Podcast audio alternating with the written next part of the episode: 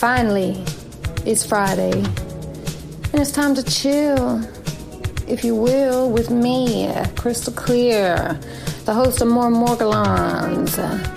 I'm here for you, and you're here for me. We are together here in this virtual sphere, and I'm about to crack open a beer, take my pants off, if you don't mind and tell y'all a story. It's a story I told you I was going to tell you yesterday. Sorry about that. I've got increasing numbers of brain frogs. Today, it took me over an hour to get home from work because I got lost several times on the way home. Yes, that's right. And I forgot my computer this morning when I went to work. So I had to drive, drive all the way back home and back to work. It was a hell of a day. And I had to beg and bribe my way out of the night shift after a last minute call out. Don't you just hate people sometimes? Yeah, I do too. But most of the time I don't. I love y'all. And I'm really glad you're here listening. I said yesterday I was gonna tell you a story about Tiresias. No, not my new good looking black man named Tiresias who loves me and treats me like a queen. That hasn't happened yet, but it might one day. Call me Tiresias. No, this is about the mythic Greek Tiresias. I think I can relate to his fate. And I want to tell y'all about it. I said I was going to, and y'all should know by now that if I say I'm going to do it, then I'm going to do it. Or at least I'm going to try. Uh, one other thing before I get into my myth. Y'all, I've been thinking a lot about that CDC study. Hey, turn the music off. It's too fucking loud. Thank you. We can still party, y'all. Just keep it down. Thank you. All right, so the study. You know what's interesting about that CDC study? That comprehensive, thorough, and probing investigation into an alarming outbreak in Northern California. Yes, the Survey Monkey they did on 70 people brought about half of them in for, you know, a look by the doctor. Yes, that exhaustive inquiry. Uh, I'm pretty sure that we could do a bigger and better survey than that just with more Morgellons. I'll be happy to take your $400,000 worth of American taxpayers' money to do it, too. Hell, I'll do it for $3.99. America? But as paltry as that data was, it was data. If we are to assume it is actually legitimately data gathered from morgies, all we know is that it was people who were either diagnosed or misdiagnosed with delusional parasitosis for the most part. Not exactly rigorous, but. Starting to wonder if anybody's really got delusional parasitosis or if that's just the natural consequence of what happens when you have a bunch of uninformed medical professionals and a bunch of quote neglected tropical illnesses. They're called neglected for a reason.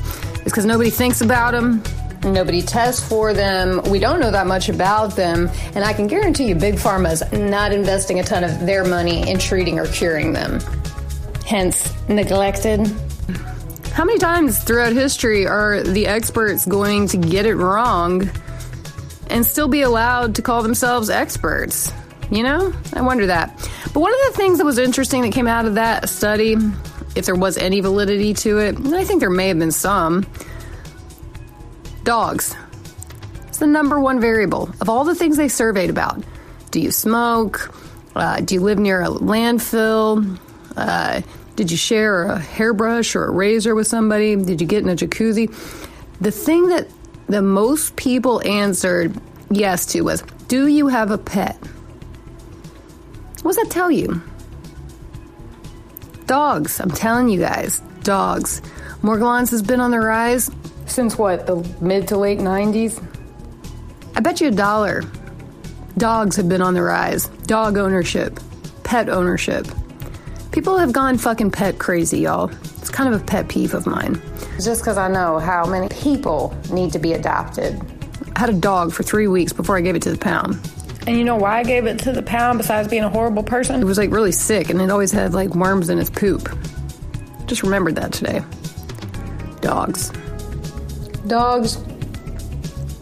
Dog shit, cats, litter boxes, birds, nests. Go on the CDC, look up just about any worm, and you're gonna see a graphic. It's gonna be an outline of a little man. There's gonna be arrows going in a circle. There's gonna be little wormy looking things in different stages of life. And there's gonna be like a dog that's like a intermediary host or something. Or a cat.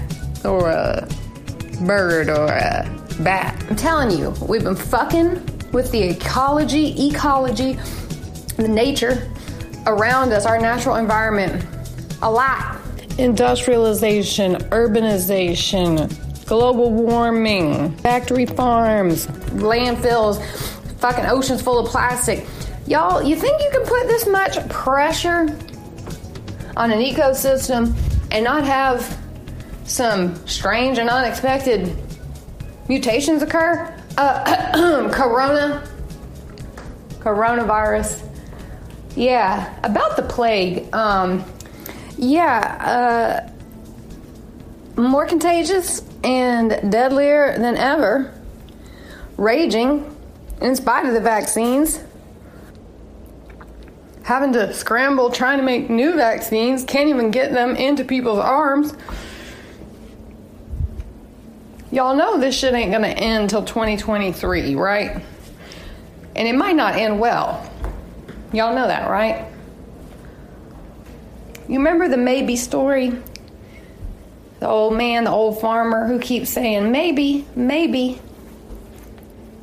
Maybe Morgellon's going to turn out to be some kind of a protective factor. They're already postulating that the reason why the continent of Africa seems to have been spared the type of carnage that us Western countries and some other continents have been ravaged because, possibly, because more people in Africa have parasitic diseases.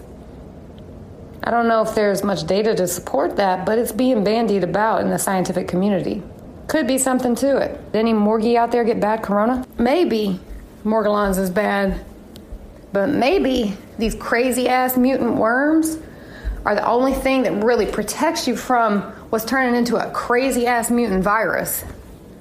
Not trying to be a doomsdayer here, just giving y'all a little sliver of the full spectrum of what is possible. And because so many things are possible, so many outcomes, because they just keep coming, because so much is possible. Hope is possible. Liberation is possible. Gratitude, joy, optimism, and survival are all possible. Thriving is possible. Just like disintegration, destruction, and discord are possible. A little tiny bit of what we do decides what we'll become. And it's decided right now in the being. And I'm just being here. So thank you for being here in the realm of infinite possibilities. You gotta stay tuned, y'all. It's always unfolding. When you need mealtime inspiration, it's worth shopping Kroger, where you'll find over 30,000 mouthwatering choices that excite your inner foodie. And no matter what tasty choice you make, you'll enjoy our everyday low prices, plus extra ways to save, like digital coupons worth over $600 each week. You can also save up to $1 off per gallon at the pump with fuel points. More savings and more inspiring flavors make shopping Kroger worth it every time. Kroger, fresh for everyone. Fuel restrictions apply. Okay, let's talk about Tiresias. Tiresias was a blind prophet. His father was a shepherd, his mother was a nymph. A nymph is like a fairy. And she was also a nurse. She, she and her mother were the nurses of Apollo, the god of, amongst other things, music and medicine, poetry, art. Tiresias, the blind prophet, her son, he one day was walking along and he saw two snakes making love. And he stomped on them. Guys didn't like that, y'all. They didn't like it one bit. So, you know what they did? They turned him into a woman. Mm, what a curse. What a curse. And Tiresias remained a woman for seven years. But then he saw two snakes going at it again. And this time, well, the story goes in one story that he lets them be. And in the other story, it says he just stomped them again. In any case, whatever he did when he saw the two snakes going at it, they turned him back into a man. But you know what? The gods didn't like that either. They said because he had been a woman and a man, he had gained perfect knowledge. And because of that, they gouged out his eyes and they cursed him with a special curse. And you know what the curse was? It was that even though he was a prophet and he was clairvoyant, meaning he had crystal clear vision, like some other people we know, because he could see things from both sides. And he might have known as much as the God. Guys, they didn't like that, and so they cursed him after they gouged out his eyes and made him blind. They cursed him with the curse of never being believed by anybody. It didn't matter how much he knew, how well he said it, how convincing his arguments were, how good his documentation was. Nobody believed him.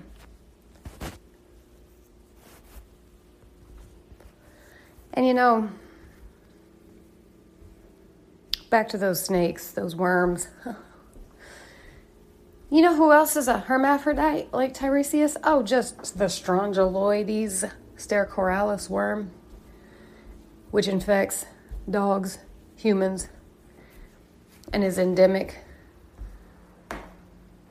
all over the world. So, doesn't that make it pandemic? I don't know. No one ever explains that. But it just goes to show that what people don't know scares them. And admitting that they don't know makes them feel uncomfortable and vulnerable, threatens their ego, undermines their authority. So instead of facing the unknown, they just discredit the person delivering the news of things unknown unexplained and seemingly unexplainable. I'm telling y'all, I don't know what Morgellons is, and anybody who says that they do is lying because the research hasn't been done. I know what it's not. I know it's not my imagination. I know what I'm seeing. Doesn't make me a prophet doesn't take clairvoyance, but it takes the same sort of resilience because it's the same sort of curse. Maybe.